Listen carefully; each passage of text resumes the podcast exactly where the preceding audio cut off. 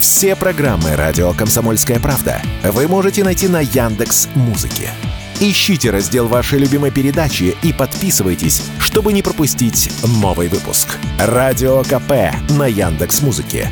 Это удобно, просто и всегда интересно. Что будет? Честный взгляд на 20 октября. За происходящим наблюдают Иван Панкин и Егор Арефьев. Здравствуй, дорогое отечество! Здравствуйте, друзья! Иван Панкин и Егор Арефьев, как обычно, начинают будний день вместе с вами.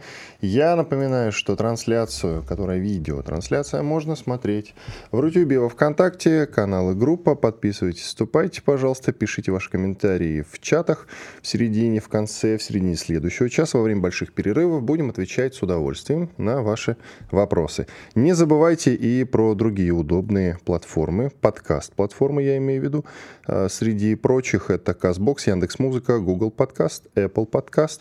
Есть еще совершенно замечательный агрегатор, который так называется podcast.ru. Можете слушать посредством него. Не забывайте про сайт radiokp.ru, там есть кнопка «Прямой эфир». Ну и, разумеется, телеграм-каналы «Радио Комсомольская правда», там дублируется прямая видеотрансляция, или мой телеграм-канал, который называется «Панкин». Начинаем. Что будет? Лучшее, с чего можно начать день, это с того, как сходит с ума Украина, друзья. Серьезно говорю. Вот Егор сейчас не даст соврать. Ну, ладно, тебе прям так сходит. Ну, просто живет в, при той власти, при которой вынуждена жить э, недолгий, надеюсь, промежуток времени. А, у меня ну, есть... Уже 30 лет. Да, но у меня есть триада. Э, три... Ну, все-таки там не настолько прям 30.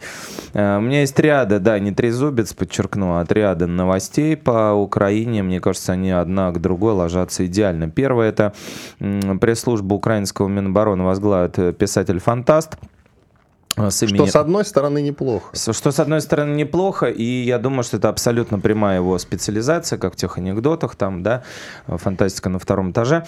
А, значит, э, как раз такой человек должен отчитываться об успехах ВСУ. Зовут его Иларион Павлюк, что само по себе уже, мне кажется, довольно мощный и будет иметь эффект э, разорвавшейся бомбы, как там, например, Диана Селедкина имя.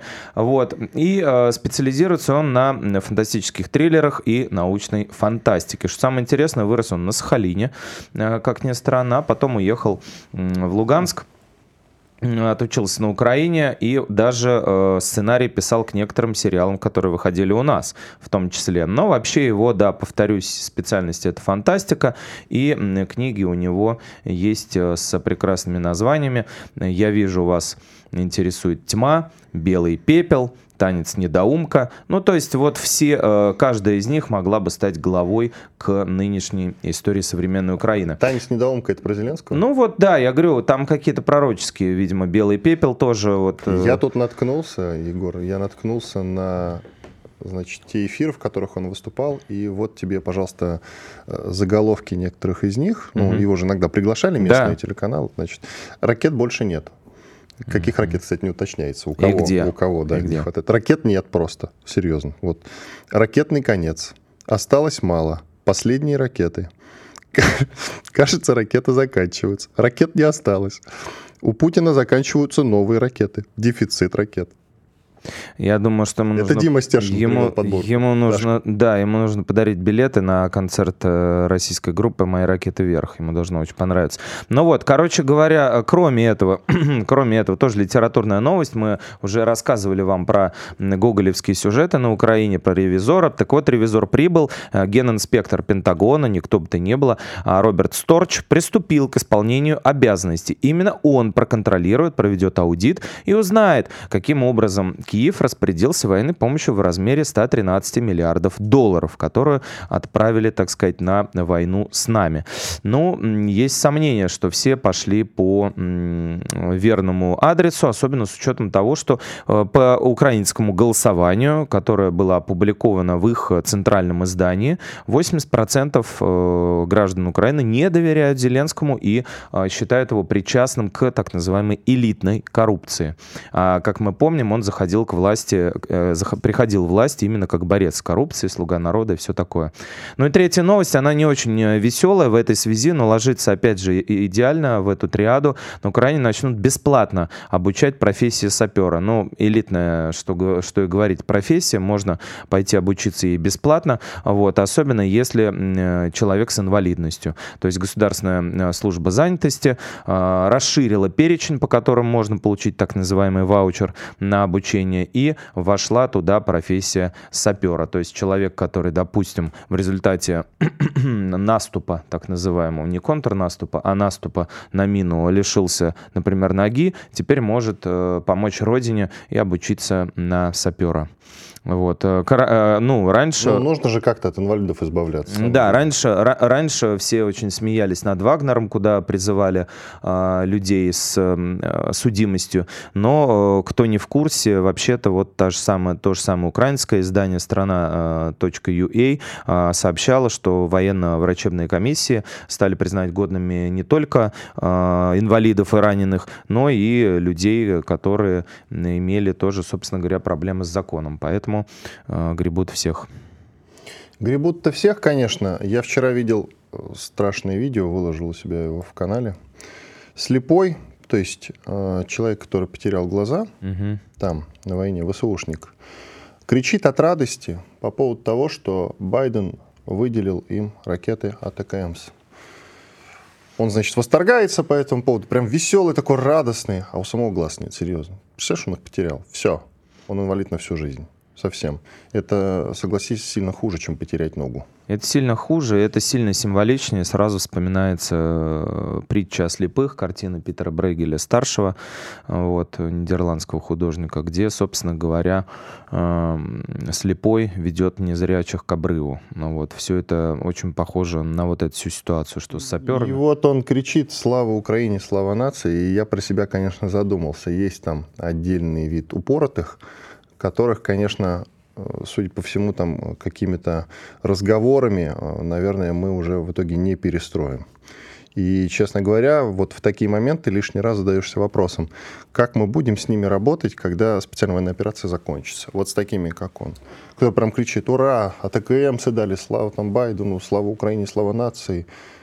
Я, вот, честно говоря, даже с трудом слова какие-то подбирал, чтобы описать а, чтобы описать увиденное, увиденное. Но в целом, конечно, надо признать, что несмотря на то, что это один из тех, кто идет к пропасти, а там таких, кстати, много, это отдельный вид людей, которых не так-то просто победить. Нет, конечно, никто не спорит. Это вообще недооценка соперника и врага, и тех, кто ну, выступает э, во время специальной военной операции против российской армии. Это очень огромная ошибка, очень большое заблуждение. Все, кто находится на передовой, все говорят, что, ребят, если вы вот сидите, э, смотрите по телевизору, как вторая армия мира не может справиться с э, маленькой Украиной, это просто дичайшее совершенно совершенно невежество и абсолютно непонимание ситуации. Во-первых, э, как бы, ну, страна, Украина, самая большая в Европе, насколько я понимаю, там 40 миллионов человек живет. Во-вторых, как в игре, когда, вот знаете, патч есть на бесконечное оружие, а, ты стреляешь в кого-то, а у человека с той стороны а, это оружие бесконечное, боеприпасы бесконечные. Это очень непросто. Кроме того, накачка, естественно, идет очень сильно идеологическая.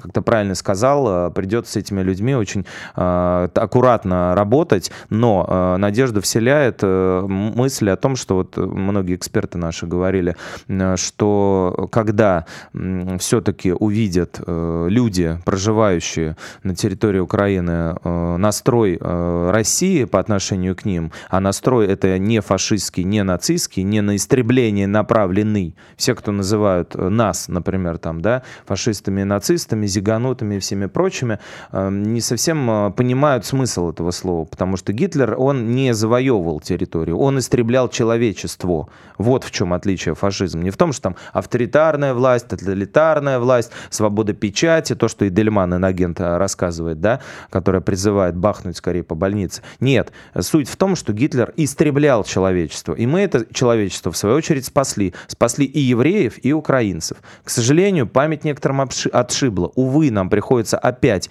тратить э, тысячи жизней на то, чтобы вспомнить вспомнить, что это такое. Но эта память вернется, и я уверен, что люди совершенно по-другому э, посмотрят, когда морок, собственно говоря, вот о котором пишет писатель-фантаст, э, спадет.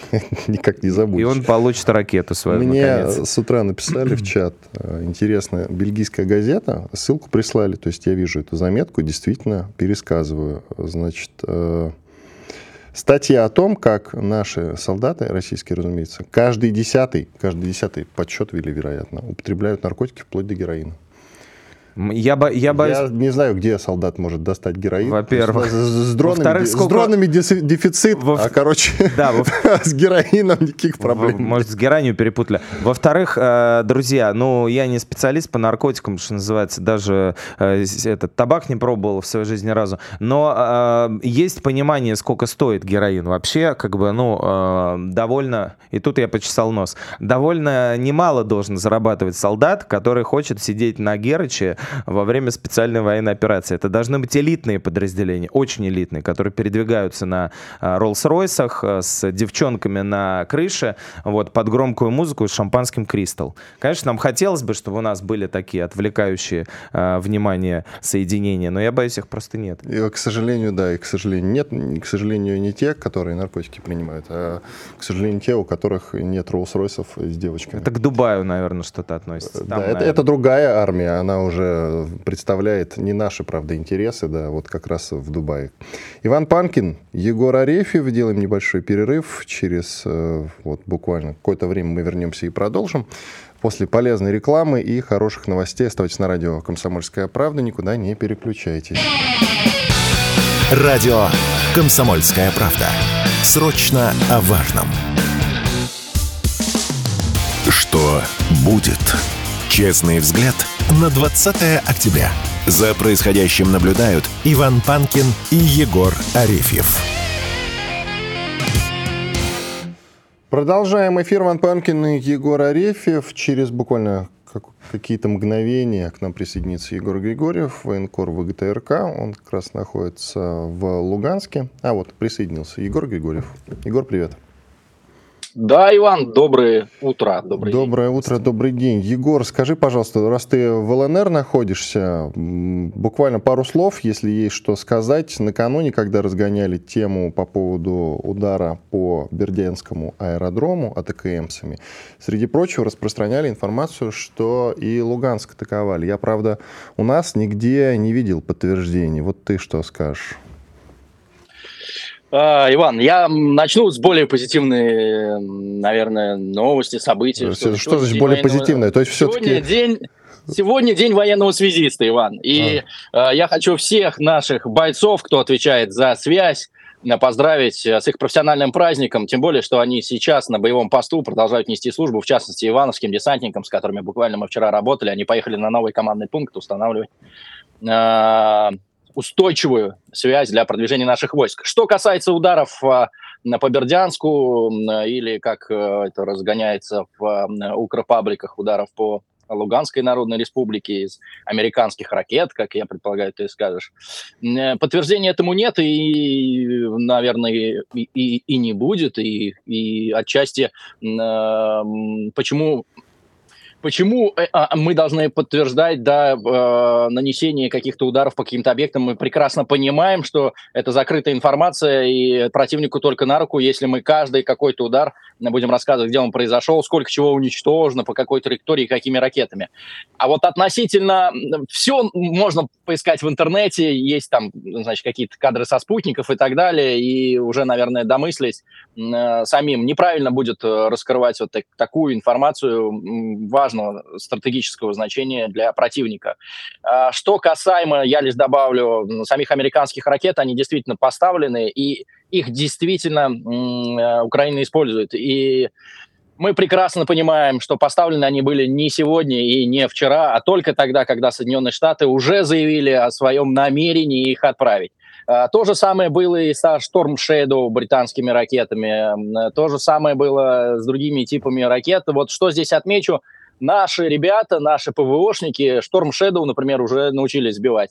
Как это происходит? Э, Там одна-две ракеты, когда засекают, смотрят их траекторию, изучают телеметрию. После этого ПВО полностью систему свою настраивают на сбитие этих ракет. То же самое, как мне рассказали бойцы с противовоздушной обороны, будет и с ракетами атак МС, и в этом нет никакого абсолютно сомнений. Ну и все мы понимаем, для чего это делается.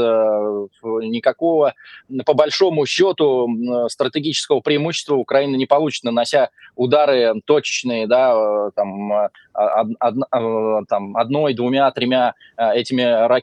Все это нужно для информационного такого шума, что вот смотрите, у нас есть военная помощь, смотрите, мы можем наносить удары уже глубже, мы можем вглубь бить э, территории Российской Федерации. Все это делается понятно для того, чтобы приободрить э, солдат их на передовой, тех, кому сегодня приходится совсем не сладко, и кого они продолжают Э, мобилизовывать и кидать вперед и вперед и вперед, э, э, сзади прикрывая заградительными отрядами, чтобы никто оттуда с передовой не убегал.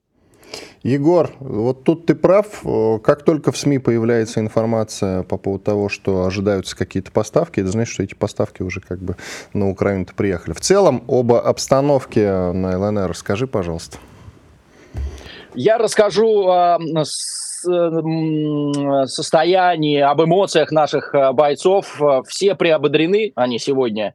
Э, идут постоянные тренировки между возвращением да, с линии боевого соприкосновения. Бойцы не сидят, они продолжают тренироваться, тренироваться, оттачивать свое мастерство, оттачивать слаживание между группами, что помогает им эффективно продвигаться вперед. В частности, здесь на Луганской земле отвоевывать последние небольшие э, там, территории, небольшие сотни метров. Э, бои идут в серой зоне там Червонная Деброва, Макеевка, это вот небольшие населенные пункты, которые э, до сих пор еще находятся в серой зоне, где происходят э, боевые действия непосредственно. Э, мы продвигаемся вперед. Отсюда дорога и на Краснолиманское направление, и э, Купинск, и Изюм – если говорить про Донецк, то это Авдеевка, и э, как бы не хотелось э, ВСУ это признавать, они по-разному могут это там трактовать, да, неудавшийся опять штурм и так далее, так далее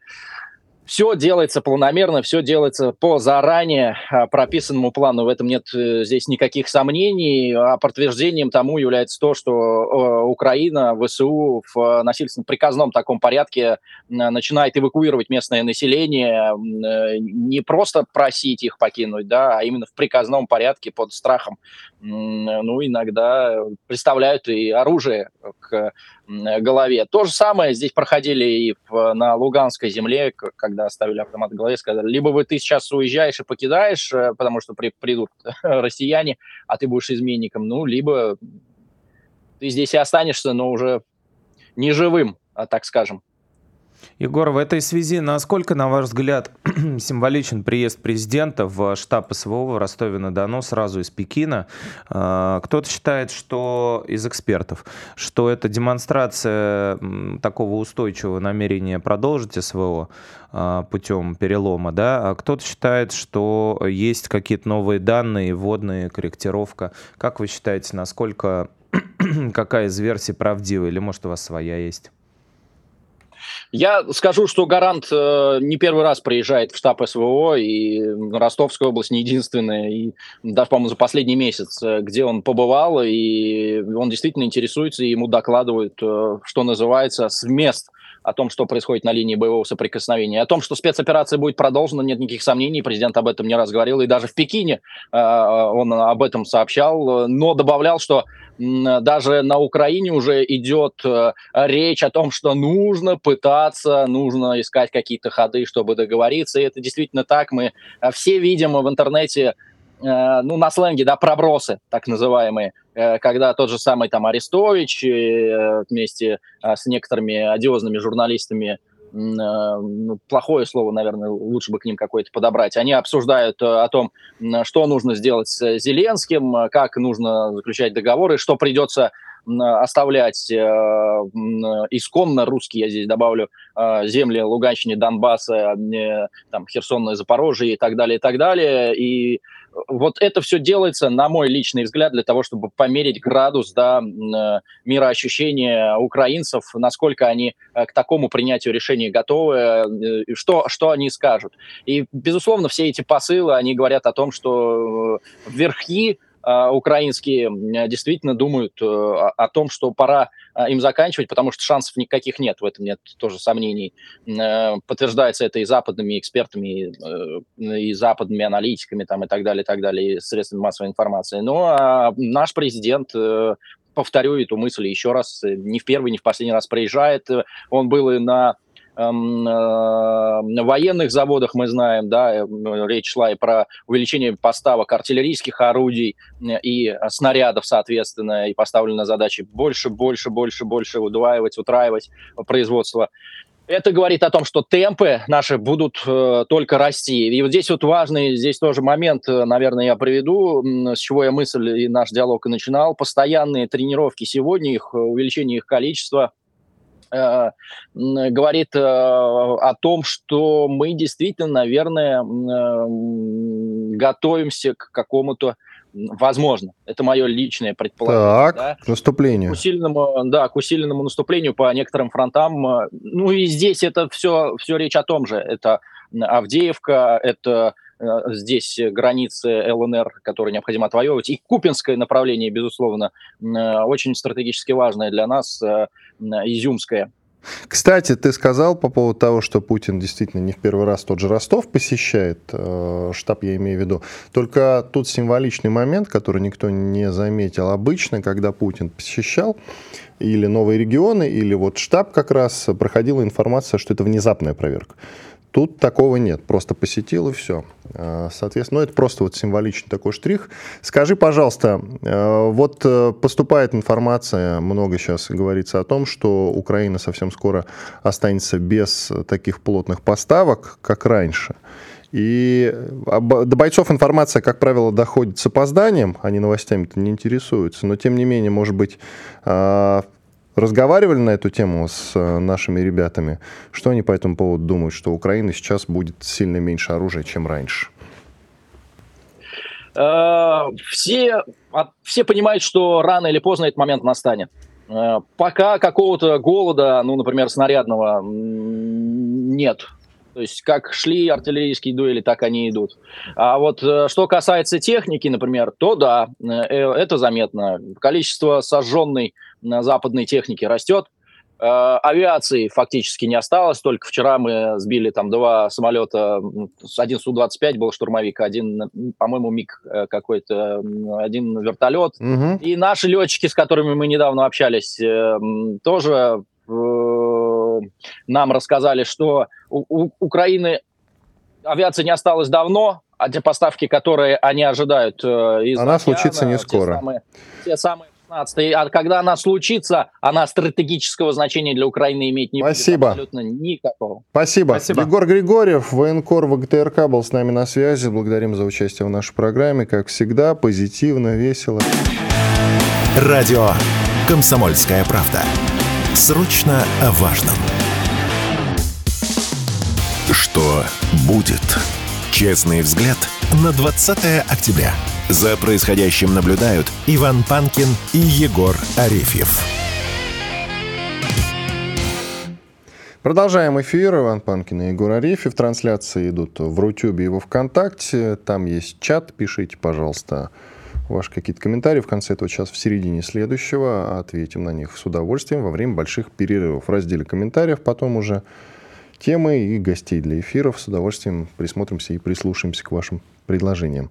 К нам присоединяется Михаил Онуфриенко, известный военный эксперт. Михаил Борисович, здрасте. Доброе утро.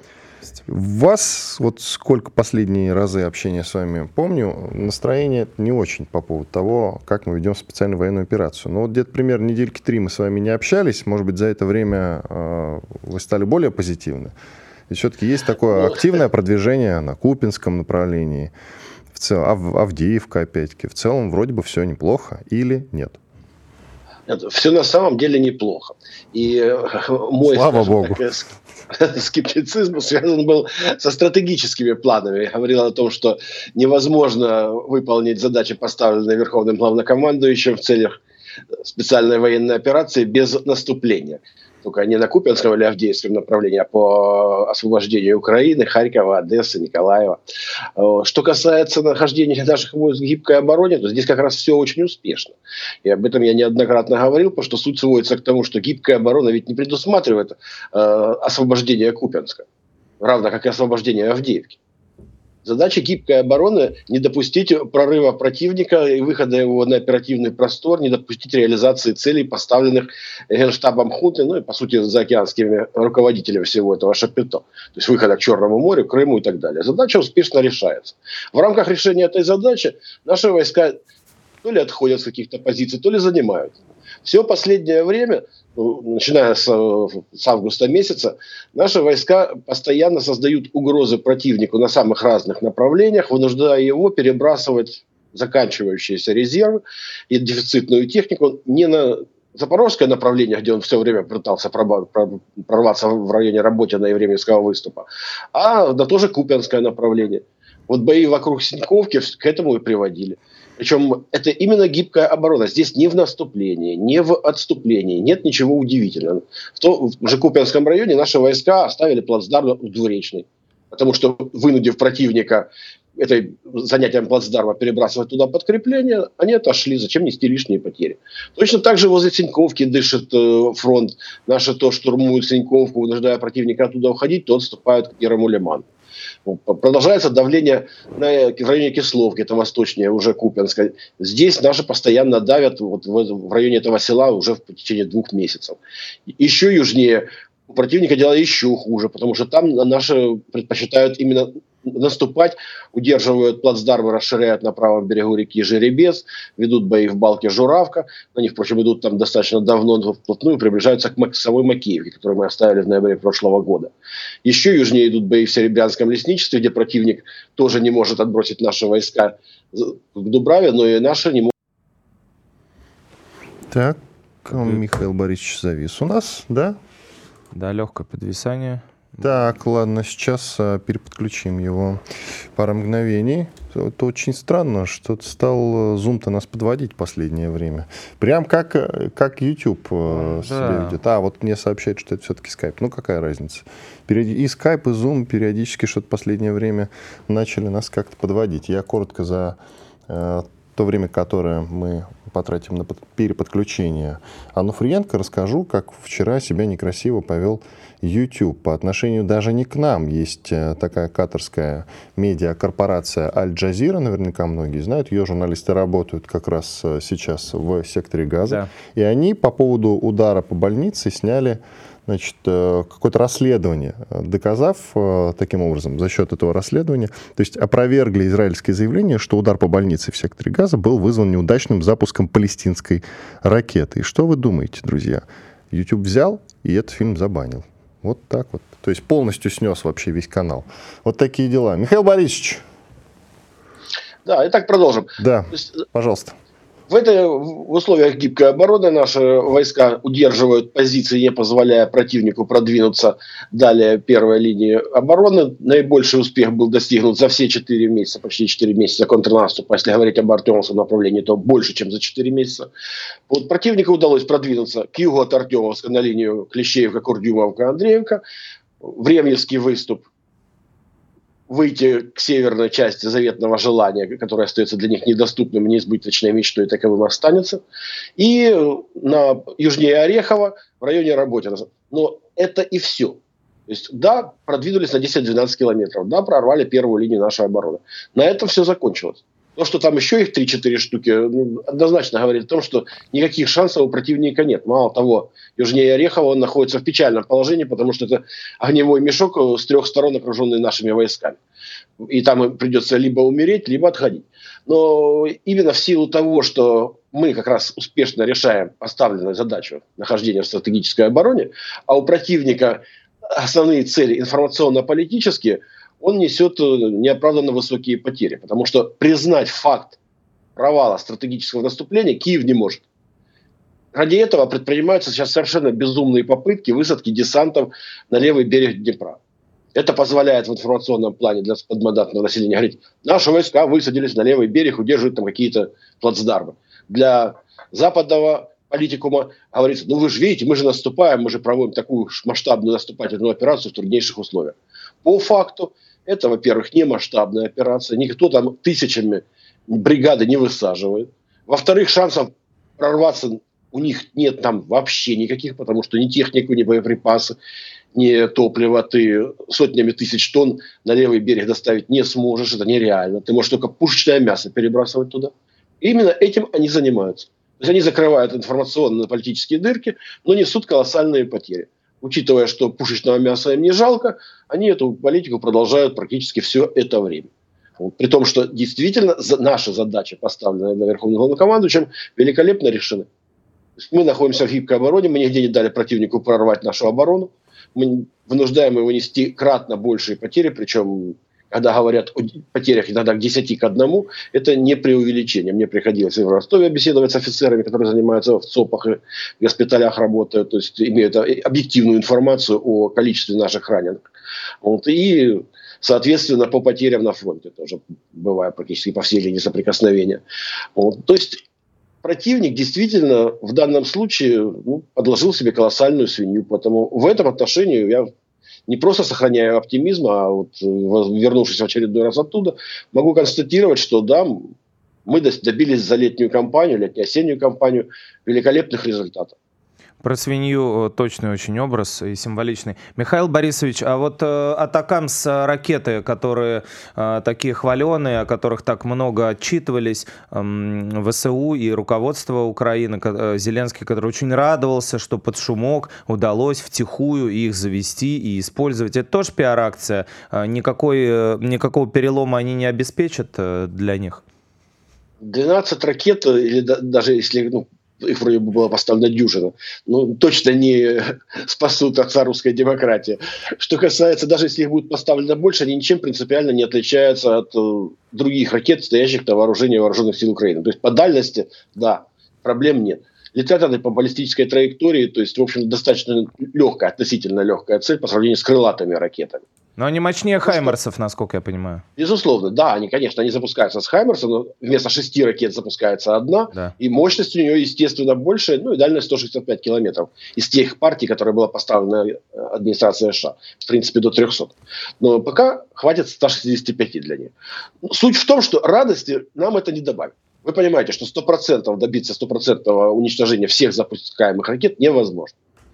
Это совершенно нереальная задача. Что-то долетит до цели, вы имеете в виду? Что-то всегда долетит, да. Попасть, Но ведь попасть, это... Ущерб-то несет. Это же промежуточный шаг, а следующий это Таурус, шведско-немецкий. Это штука это поопаснее. Таурус это уже будет э, переход войны в качественное состояние потому что максимальная дальность до 500 плюс километров, 500 плюс, потому что они могут запускаться с авиационных носителей, они могут вообще сбрасываться с грузовых э, аппарелей транспортных самолетов, контейнер и стартовать, э, уже опускаясь на парашютной системе с большой высоты, ну, вы же понимаете, там, если с 8 километров, условно говоря, запустить, то они полетят, естественно, дальше. Плюс прибавится скорость самого носителя, который тоже там еще добавляет там, 500 километров в час, соответственно, увеличивается еще дальность. А это уже дальность, которая позволяет э, бить там, по чуть ли не половине европейской части России. Но они же по европейской части России бить вроде бы не собираются, по каноническим ну, территориям. Извините, а беспилотники мы где наблюдаем? Да, по-моему, повсюду. Беспилотники, вот, да, они вот... Ну, а какая разница? Так нет, штука какая в чем? Изначально Европа же обязуется, что их оружие по территории России бить не будет. По территории, имея в виду, что каноническую территорию. Каноническую. Знаете, да я понимаю, единственное говорите, исключение, единственное исключение, это проход ДРГ на, там, в том числе какой-то бельгийской техники, так тогда вот в Белгородскую область. Это был, по-моему, единственный из официальных раз. Да, обстрел там э, тремя семерками это ни о чем. Но суть не в этом. Понимаете, я не вижу принципиальной разницы, чем именно, какими именно средствами поражения наносится удар по нашей территории. То есть, грубо говоря, вам дали в левый карман иностранные ракеты, да, вы из правого кармана достали освободившиеся у вас в результате точки У и запустили их по территории, так сказать, как вы сказали, канонической территории России. В чем разница? Нет разницы. Вы вот о том, как, как на это отвечать, в следующей части поговорим, буквально через пару минут. Михаил Нуфренко, военный эксперт, Ван Панкин и Егор Арефьев. Мы совсем скоро вернемся и продолжим. Оставайтесь с нами на радио «Комсомольская правда». Никуда не переключайтесь. Перерыв закончится очень быстро. Громкий сезон на радио «Комсомольская правда». Весь мир услышит Россию. Весь мир услышит радио «Комсомольская правда».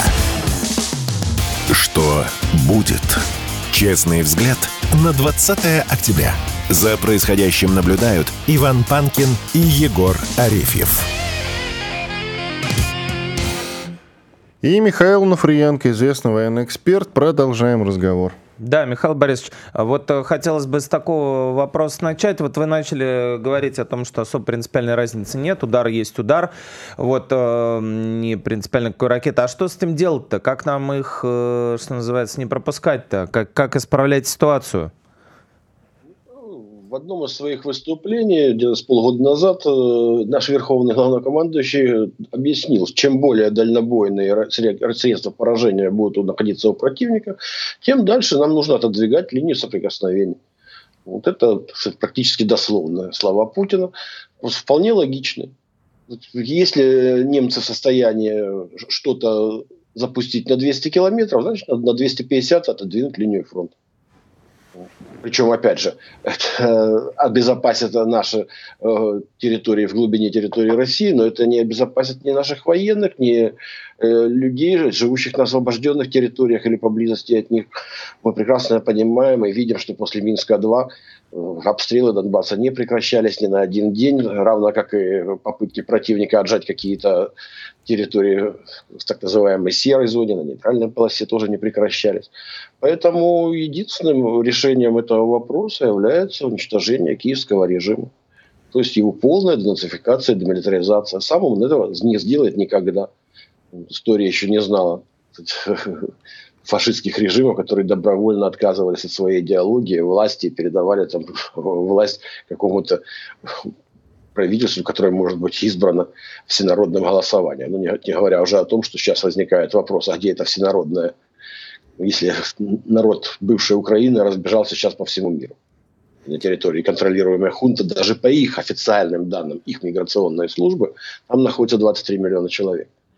При том, что, как мы понимаем, миллионы нелегалов покинули территорию. Все, кто ушел в Россию, уходили не через миграционные пункты, контролируемые киевской хунты. Поэтому там реально миллионов 19 живет, доживает точнее. Сейчас вопрос не о выборах стоит, а именно о силовой ликвидации этого режима, а уж потом, годы спустя, можно будет разбираться, когда там порядок наведут. Михаил Борисович, много сейчас пишут и говорят, лучшие телеграм-дома, о том, что мы готовим свое наступление. Готовим? Ну, это вполне логично. То есть мы упомянули в начале передачи о целях, которые были поставлены Верховным Главнокомандующим при реализации спецоперации.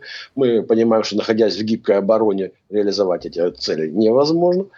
Поэтому, да, действительно, мы готовимся к наступлению, тем более, что часть наших территорий, которые даже по Конституции Российской Федерации являются нашими территориями, оккупирована войсками Киевской хунты. Поэтому без наступления действительно освободить наши земли невозможно. На ваш взгляд, как, как, как может и как должна бы в идеале развиваться зимняя кампания? В идеале зимняя кампания должна развиваться глубоким стратегическим наступлением.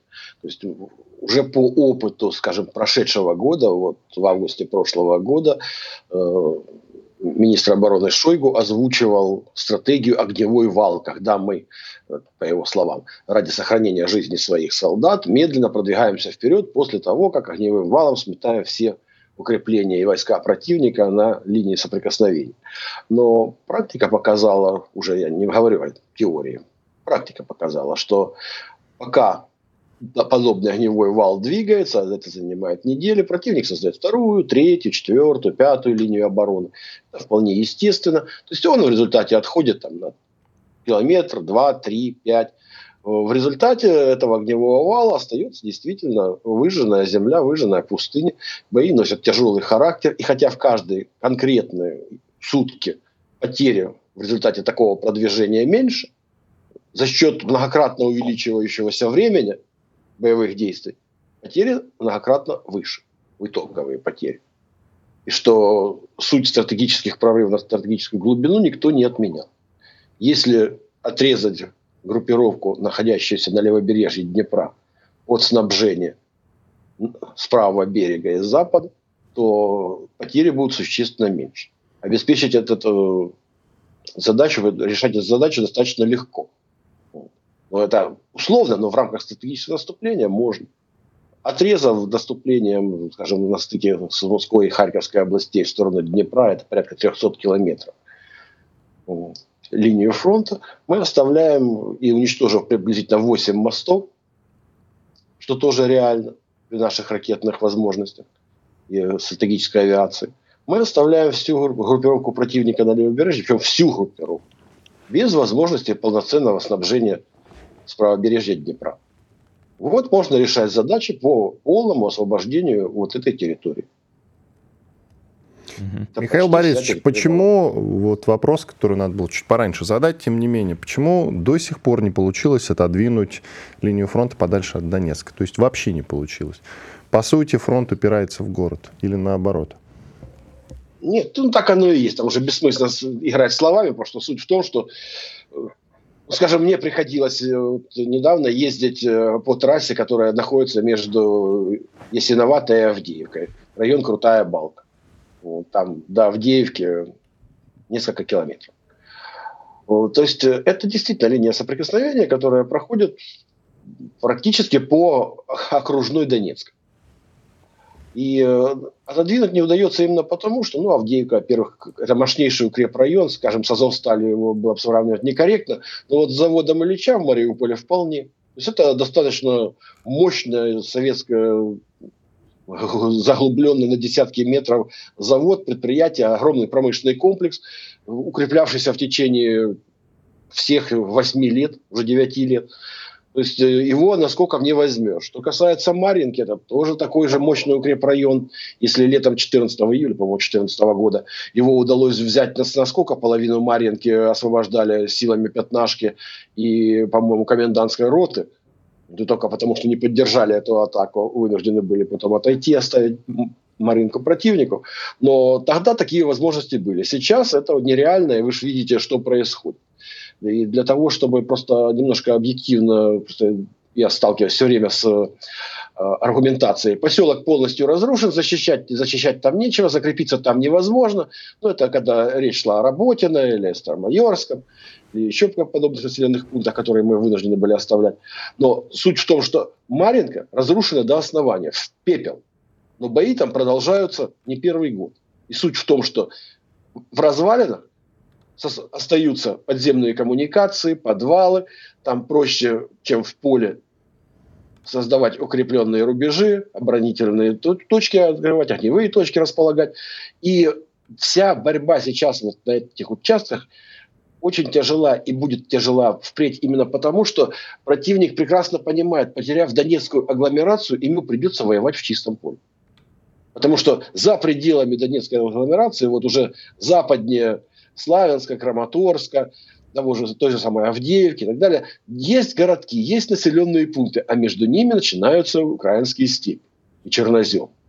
Если выдавливать противника туда, ему придется практически лишаться своей сплошной там линии обороны, опираться просто на населенные пункты, закрепляться в них и переходить к такой очаговой обороне.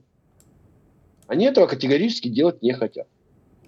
Но вынудить их к этому можно если действительно отрезать группировку вот, стратегическим наступлением от правобережья, то противник вынужден будет вариться в этом котле, вынужден будет дробить свои силы на разные направления. То есть кто-то будет сидеть в Харькове, да, очень мощная группировка, какая-то будет сидеть в Славянске, Краматорске, кто-то будет сидеть в Орехово это уже достаточно маленькие городки, но так или иначе, единой уже системы у них не будет. Ее невозможно будет поддерживать, потому что начнется и дефицит боеприпасов, и дефицит топлива, ну, и множество проблем, связанных с перерезанной логистикой. То есть это один из вариантов того, как может развиваться стратегическое именно наступление, в котором задействованы сотни тысяч э, штыков и тысячи и тысячи единиц техники.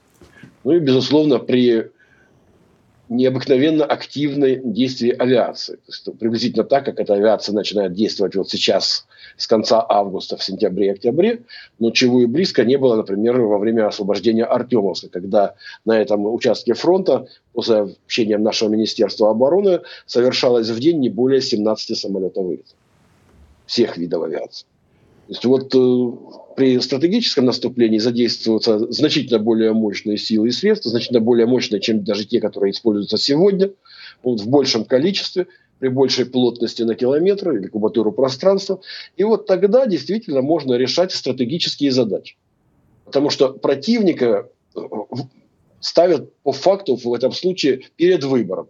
Или сидеть в окружении, непонятно сколько времени ради чего, или сдаваться. Или пытаться идти на прорыв, что достаточно проблематично в тех условиях, в которых сегодня находятся мы и противник. Ну, вот зимняя кампания логично была бы развиваться должна была именно по этому лекалу, мне не обязательно именно по этому сценарию, потому что возможностей, учитывая протяженность э, не просто линии фронта, а линии соприкосновения вплоть до границ Беларуси, это порядка двух с половиной тысяч километров. Понятно, что на этом участке возможностей для выбора направлений стратегического удара множество. И противник, имеющимися сегодня штыками, ну, пусть у них не даже там под 700 тысяч человек, учитывая все воинские формирования там, до местных полицаев, они перекрыть их не смогут эффективно. Это нереально. Комсомольская правда. Радио, которое не оставит вас равнодушным.